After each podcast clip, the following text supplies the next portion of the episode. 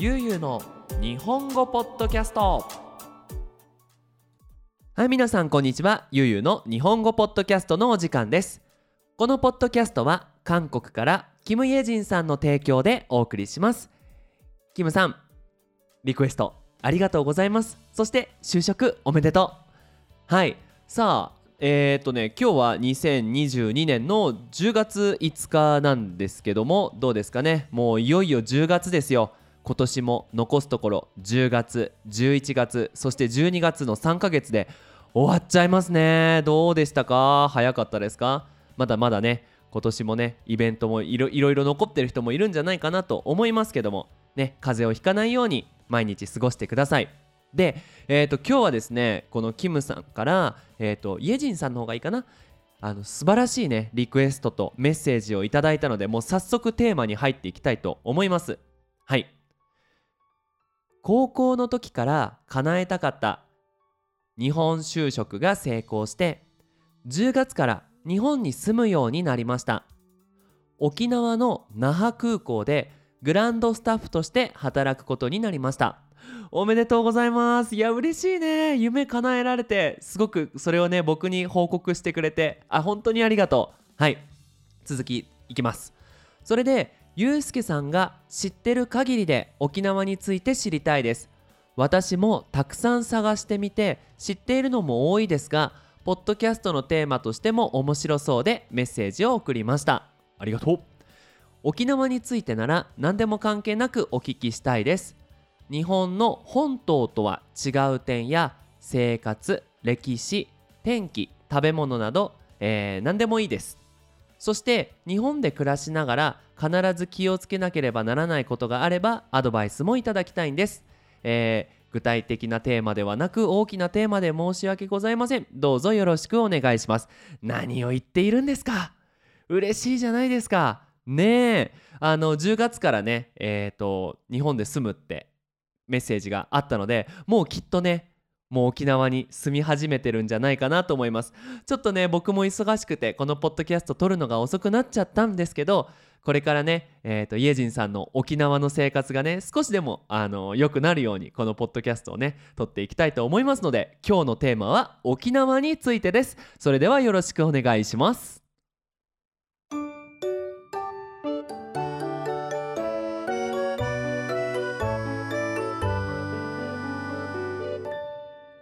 の日本語ポッドキャスト。はい。さあということでですね、えー、やっていきましょう。この沖縄についてなんですがあのですね僕が沖縄に行ったのは19歳いや2021歳ぐらいだったかな、まあ、つまり10年以上前にあの大学生の時にね沖縄に旅行したことが一度だけあるんですよ。あれ何泊だったっけかな？多分ね3泊4泊ぐらいしたんじゃないかな？と思います。なのでねもうだいぶ記憶がねぼんやりとしてきてねはっきりとは覚えていないんだけどまずはじめに印象としてなんかねのんびりしてる感じがする。だからね僕は東京の近くでねあの埼玉県に住んでいて東京のね大学に通っていたのでもうなんかすごい毎日ねグレーな感じ。忙しくて時間が早くてなんかみんななんか色がないみたいなね。前にもと話したことがあるんだけどなんかみんな色がないっていうイメージがあったんだけど沖縄はね空の色が綺麗だしなんかみんななんかその沖縄ですれ違った人の顔になんか表情があったすごい明るいイメージがしたなっていう印象があります。ねイェジンさんもうね沖縄に住み始めてると思うんですがどうでしょう？うんわかるわかるっていうのか。いやそうでもないけどな。まあどうなんだろうなと思うかどうなんだろうなと思いますが僕はそんな雰囲気を感じ取りました。であと何て言うのかな。沖縄っていうのは日本のね南にある島なのでなんだろうこう周りが海なんだなっていう感じがするんですよ。なんていうのかなこのこう周りに何もないこの不安感というかあそっかここ島なんだなアイランドなんだなっていう感じとなんかどこにもつながってないようななんか独特な雰囲気があるんですよね。あのこれはねなんか言葉では言い表せない何て言うのかなうん他のところと切り離されているようななんかちょっと寂しいようなでもすごいオリジナリティがあるような雰囲気がするんですよ。うん、ぜひぜひ皆さんね沖縄に行く際にはその雰囲気を感じ取って「ゆうすけ全然わかんない」っていうコメントをしたりね「あ分かった分かった」っていうコメントをしてくれたら嬉しいなと思います。で、まあ、僕このイエジンさんのあのイエジンさんのね、えー、リクエストをもらって何を話せるかなって思ったんですよ。であのー、まあ、もちろんね行ったのが10年前かなり昔になってしまうのでなんかここがいいですよとかっていうのはあんまりためにならないと思って頑張ってね沖縄の歴史についてちょっとお勉強して今日はその僕が言ったなんか悲しい雰囲気があるでも温かい雰囲気がある沖縄っていうのがどうしてそういう雰囲気を持っているのか歴史からそれを説明していきたいなと思っております。で、えーと、沖縄っていうのは、まあ、島なんですが1429年、えー、琉球っていう国だったんですね。つまり日本じゃなかったんですよ。もうなんかそれこそ韓国とか日本とかなんだろうハワハワイはアメリカだえっ、ー、とグアムとかグアムは？どこ？ごめん 知らない知らないけどあのそういう、まあ、国の一つだったんだよね。で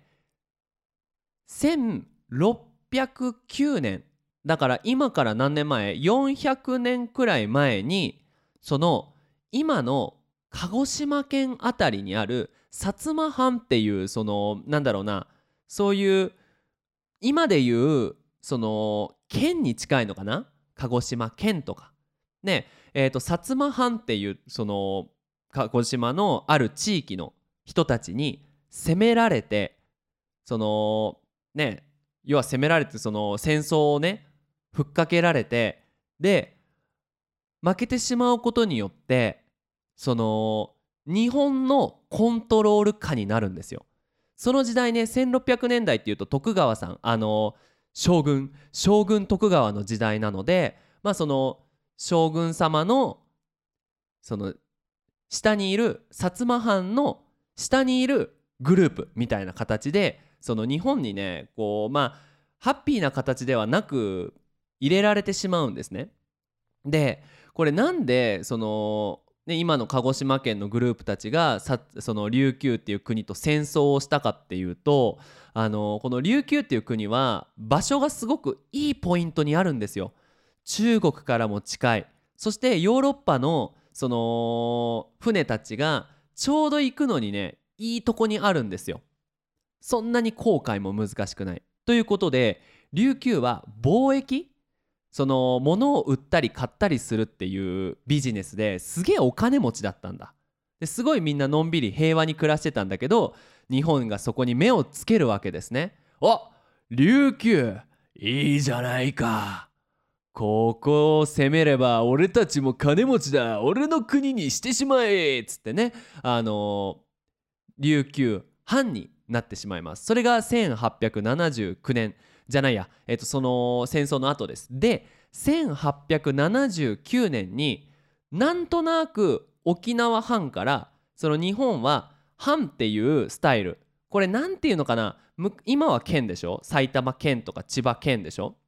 昔は藩って言ってそのお侍さんがね侍がそこをコントロールしてたんだけどいや今からそのコントロールはその戦いじゃなくて政治。日本の、まあ、東京で行われる政治でコントロールするでその時に「藩」っていう読み方をやめて県に変えましょうってなったんだ。でその1879年にじゃあ沖縄県でっていう形で。えーみたいな。もう日本なんとなく。はいじゃあ日本ですよって沖縄さんはもう日本ですよっていう風に決められちゃったんですよ。これちょっとかわいそうだよね。なんかその琉球っていう文化がある一つの国だったんだけどまあその戦争をのせいでその日本のコントロール下になってなんとなく国だったのがなんとなく日本の中に入れられちゃったっていう歴史があるんですね。はい、でえー、と1945年ですね。あの戦争の時です。第二次世界大戦の時にそのアメリカが沖縄に来てその沖縄のもう島で戦争が行われてしまったんですね。あの結構その日本の戦争ってどこか行って人が住んでない島で戦争するとかジャングルで戦争するっていうのが多かったんだけどあの、まあ、もちろんねその韓国とか中国でもその大変なことをやってしまったんだけどその、まあ、日本にもあのアメリカが来てで10万人以上の人が死んでしまったっていう歴史があるんですね。これ沖縄県の4人に1人が死んでしまったんですよこの戦争で。やばくないですか？4人に1人だよ。例えば友達4人いたら、はい、この人この人生きる。この人も生きる。でも4人に1人あなた死亡みたいな。ファミリーで8人のファミリーがいたら2人死んでしまう。30人いたら何？8人ぐらい？死んでしまう。そんなね大変な歴史。これまた思い出してくださいよ。昔は琉球っていう国で楽しくやってたのに勝手に日本にさせられてで勝手に戦争に巻き込まれてっていう本当にね悲しい歴史があるところなんですよ。で、えーと、ちなみにその戦争で日本が負けて1972年まで日本のコントロールじゃなくてアメリカのコントロールになっていました。で今もその問題は続いていてその沖縄は沖縄としてコントロールはできるようになったんだけどその沖縄の土地場所の15%がアメリカのあの基地あの軍人がねあの飛行機とかあの戦車とかねその戦うためのベースになってるんですよ。すごくない ?15% だよ。うん。ね。なのでその沖縄っていうもともとこう島のね国でのんびりやっていたっていう雰囲気があるんですけどその後ねこの悲しい歴史によってその自分たちの国がなくなり日本の中に入れられてそれプラス戦争でたくさんの人が死んでっていうそういうこう悲しいね歴史があるんだなっていうのをねこう知って沖縄に住んでいるとまた一つこう見方が変わるんじゃないかなと思います。うん。まあ、もちろん僕はその10年前に沖縄に行った時にもうすでにね沖縄の歴史っていうのは勉強してから行っていたのであそうなんだここでかみたいなね。でもそれでもこう今沖縄がこう持っている雰囲気っていうのはすごくのんびりと何て言うのかなその悲しいだけじゃなくてのんびりとした時間が過ごしているっていうのはその今が平和になってるんだなってあの昔の沖縄の人たちは頑張ったんだなってそういう何て言うのかなこうありがとうの気持ちを持ちながらこう生活していくともっと沖縄のことが好きになれるんじゃないかなと思いました。はい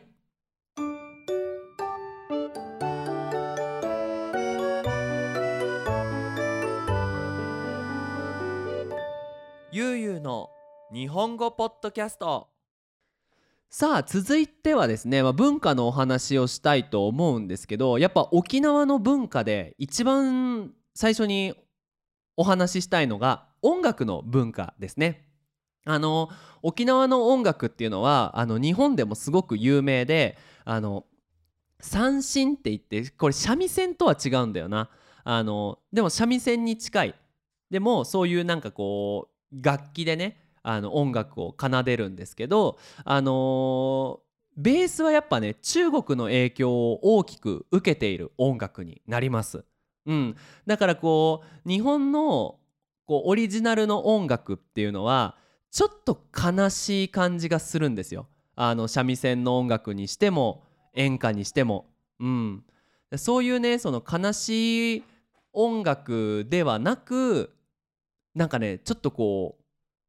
豪華というか華やかな明るい雰囲気のあるあの音楽です。あのね多分沖縄に行ったらねいろんなところで流れてると思うのでそれにねいろんなショーもあると思うのでぜひぜひあのお仕事がねお休みの時に行ってみたらいいんじゃないかなと思います。でその沖縄の伝統的な音楽に合わせて踊るそのダンスがあってこれをエーサーと言いますこのエーサーっていうのは沖縄の人にとってめっちゃ大切なその踊りででそれだけじゃなくて本当にもう日本人だったら誰でも知ってるっていうぐらい有名な踊りになります。うん、なんかねこう太鼓を叩きながらこう明るいねあの音楽であの踊ってる人は「いいよそうそう」って言いながらあの踊るんですよ。まあ、これぜひぜひあのエーサーって YouTube で調べたらいっぱい出てくると思うのでぜひぜひ見てください。はい、でこのエーサーの踊りって何で踊んのかなって僕知らなくて調べてみたら沖縄版の盆踊りだそうです。あの日本だとね8月にお盆って言ってその死んだ人があの僕たちの世界に帰ってくるっていうイベントがあるんだけどいやいや本当に帰ってくるわけじゃなくて死んだ人の魂が帰ってくるっていうイベントがあるんだけどその時にその死んだ人に無事に帰ってもらうためにそのダンスを踊る。でその死んだ人だけじゃなくて今を生きている人たちも病気をしないようにとか事故がないようにっていうこう悪いものを取るために元気な踊りをするっていうのがエーサーだそうです。うん、なのでこうこう日本人の僕でも知らなかったってことは結構知らない人多いんじゃないかなと思うのであこの踊りってただ楽しいから踊ってるんじゃなくてそういう何て言うのかな悪いものを取るためにねそういう何て言うのかなうん良くなるためにこう神様の踊りに近いのかなうんだと思って見てくれたら面白いんじゃないかなと思います。で沖縄はその伝統的な音楽だけじゃなくて今日本で活躍してるアーティストも結構いるんですよ。であの若いねアーティストとかも多いんだけども僕ちょっと今33歳でねだいぶおじさんになってきたのでその古いアーティストになるんですが2つ紹介したいなと思います。1つは、えー、BEGIN っていうもう英語の begin ですよね わかんない上手に発音できないんだけど begin っていうアーティストは沖縄でも有名であのー、沖縄の伝統的な音楽のメロディーで歌を歌ってることが多いんですよ。うん、なのであ沖縄ってどんな音楽なのかなってそんなに日本と違うのかなって気になった人はぜひぜひあの begin って調べてみて聞いてみてください。うんあのー、すごくね歌詞も沖縄の人の気持ちを歌っているものも多くてあの、ね沖縄のこれから沖縄でね生活するってなった時に沖縄の人ってどういう気持ちでこう毎日生活してるのかなっていうのも、あの、分かると思いますのでこれちょっとおすすめですねビギン。であともう一つのグループはモンゴル800っていう、えー、グループです。バンドです。ロックバンドです。うん。もうこれ僕が中学生の時にすごく流行っていて今でもね聞いてる人多いんじゃないかなと思うんですがモンゴル800沖縄なのにモンゴルかいみたいなね。はい。そうなんですけどまあぜひぜひねこのアーティストもねめちゃめちゃいい曲がいっぱいでそのロックバンドなんだけどやっぱりちょっとこう沖縄のメロディーが入ってるんですよね。うんだからねすごくこうオリジナリティがあってでしかも歌詞もすごく綺麗で素敵なものも多いので聞いてみてください。僕大好きなんですけど特におすすめしたいのが琉球愛歌っていう琉球は昔の沖縄の名前ね。愛歌っていうのは悲しい歌って漢字で書くんですけどこの琉球愛歌っていうのはその沖縄がどういう歴史でこう来てで今どういうふうに思っているのか、まあ、簡単に言うと戦争はしたくないっていう歌なんだけどすごくメッセージが強くてあのいいかなと思いました。はい。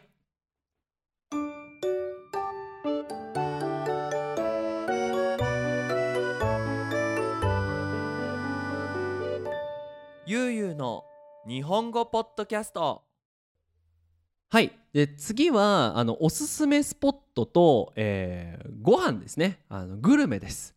もうねほとんど覚えてないんだけど僕が10年前に沖縄に行った時にはあの美ら海水族館という水族館に行きました。でえっ、ー、とこれね水族館ねすごい大きいねサメが見られて本当に綺麗でね大きい水槽があってっていうなんかとにかくサメが有名なんですよ。あのジンベエザメっていうめちゃめちゃでかいサメが。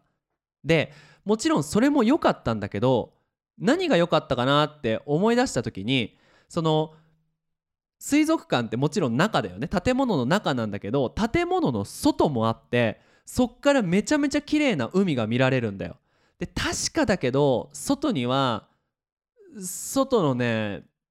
外でもなんかねアシカとかペンギンとかあペンギンは見られないだろう。なんかが見られた気がするんだ。もうよく覚えてないんだけど、うん、あの何かが見られたんだけどその水族館に行ったらあの水族館の中だけじゃなくて是非その水族館の周りもあの散歩してみたらいいんじゃないかなと思います。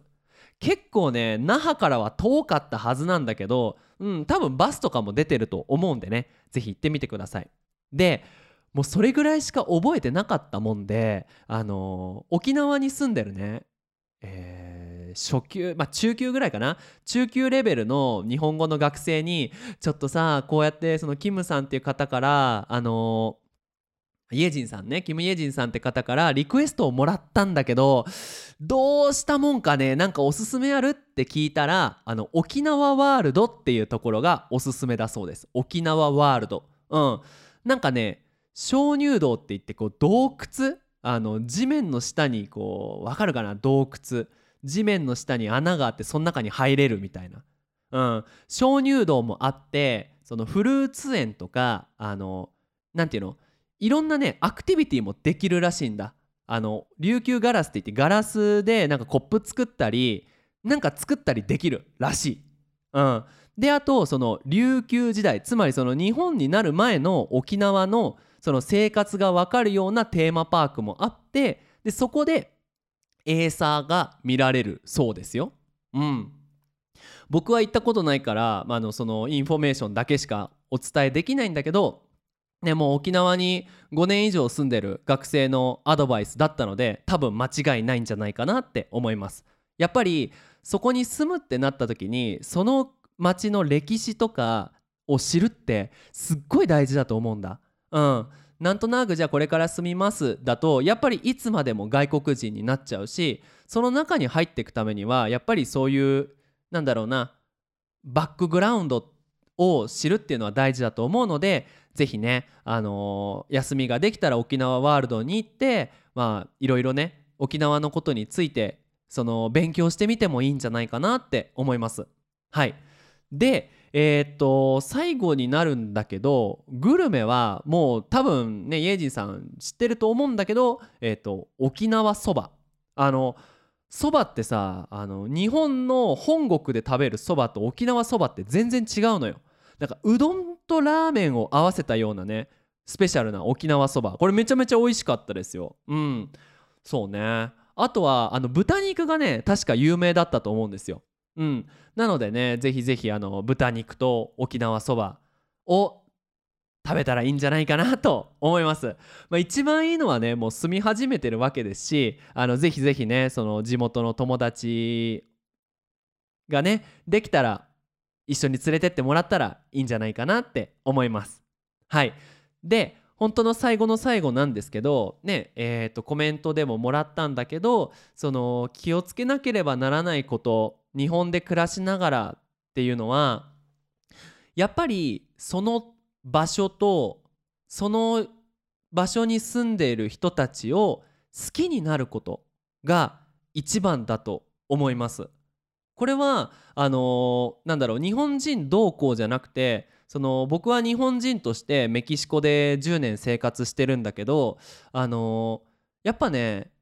そのメキシコに来た日本人でもこううまくいかなくて帰っちゃう人もいるんだでどういう人がなんかああもうメキシコ最悪だわって言って帰ったかなって思い出してみるとやっぱりなんかメキシコ人をバカにしたりああ日本の方がいいよなっていつも言っている人たちはやっぱり楽しい生活はできない。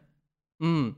もうあの文化が違うことは当たり前だからその違いを楽しむといいと思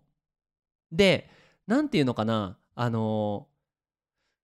ー、あこれちょっと難しいんだけど難しいうまく伝わるかどうか分かんないんだけどその芯を柔らかく持つっていうのがすごく大事かなって思う。これ芯ってわかるかな？鉛筆の中に入ってる黒いところを芯っていうんだけど芯がある人間っていうのはその自分を持っているっていう意味になるんだ。なんか例えば芯を持ってない人だとなんか友達なんかしか言ってないね。ごめんね。こう友達にあれした方がいいよって言われたら自分で考えないでそれをしちゃうとか。なんか沖縄のスタイルはのんびりだよって言われたら何も考えないでのんびりなスタイルに変えちゃう。うん。自分で考えないで周りに流されちゃう人を芯がない人間だって言うんだけど芯を柔らかく持つ。これね芯が硬いとあの沖縄の文化が多分受け入れられないできないと思うんだけど芯を柔らかく持つとその韓国人としての自分を大切にしながらも沖縄の文化を大事にしてあの分かっていく。でもやっぱりベースは韓国のその自分の文化を大切にするっていうのがある。これが一番外国でうまくできる。あの秘訣かなって思う。うん。やっぱりどんだけ頑張っても日本人にはなれないし僕もメキシコであのメキシコ人にはなれないよね。でもその日本人っていうこのなんだろう僕はメキシコで日本っていうのを大切に思うことでみんなが興味を持ってくれる。で興味を持ってくれた時に自分はこう思う。韓国人として日本人としてこう思うっていうのを説明できてそうするとみんなが自分のことに興味を持ってくれると思うんだ。だからあの韓国について自分の言葉でいっぱい説明できるようになっておくとすごくいいと思うしでも沖縄のことをもっと知りたいもっと知りたいっていう風に生活していけば楽しいんじゃないかなって思います。はい。ということで今回は沖縄について撮ってみました。いかがだったでしょうか？はい。えーとイエジンさんね早速日本での生活が始まったと思いますがあのまずはね、えーと体に気をつけてね病気にならないように働きすぎないようにあの沖縄のねあののんびりしたリズムの中で楽しく生活してくれたらいいなって思います。はい。最後にお知らせをさせてください。このようにね、えーと、パトレオンではリクエストをしてもらえるとあパトレオンでサポートしてくれた方がリクエストをしてくれるとこういう形でねもうかなりパーソナリティパーソナリティじゃないな。何だろう。パーソナルな。うん。あの特別なポッドキャストを撮ることができます。ああ僕もぜひぜひ僕だけのポッドキャストをゆうゆうさんに撮ってもらいたいっていう人はねぜひあのえー、Spotify でも YouTube でもパトレオンのリンクが貼ってあるのでそこから、えーと、サポートしてくれると嬉しいです。はい。ということで皆さん引き続き日本語の勉強頑張ってください。それじゃあまたね。バイバイ。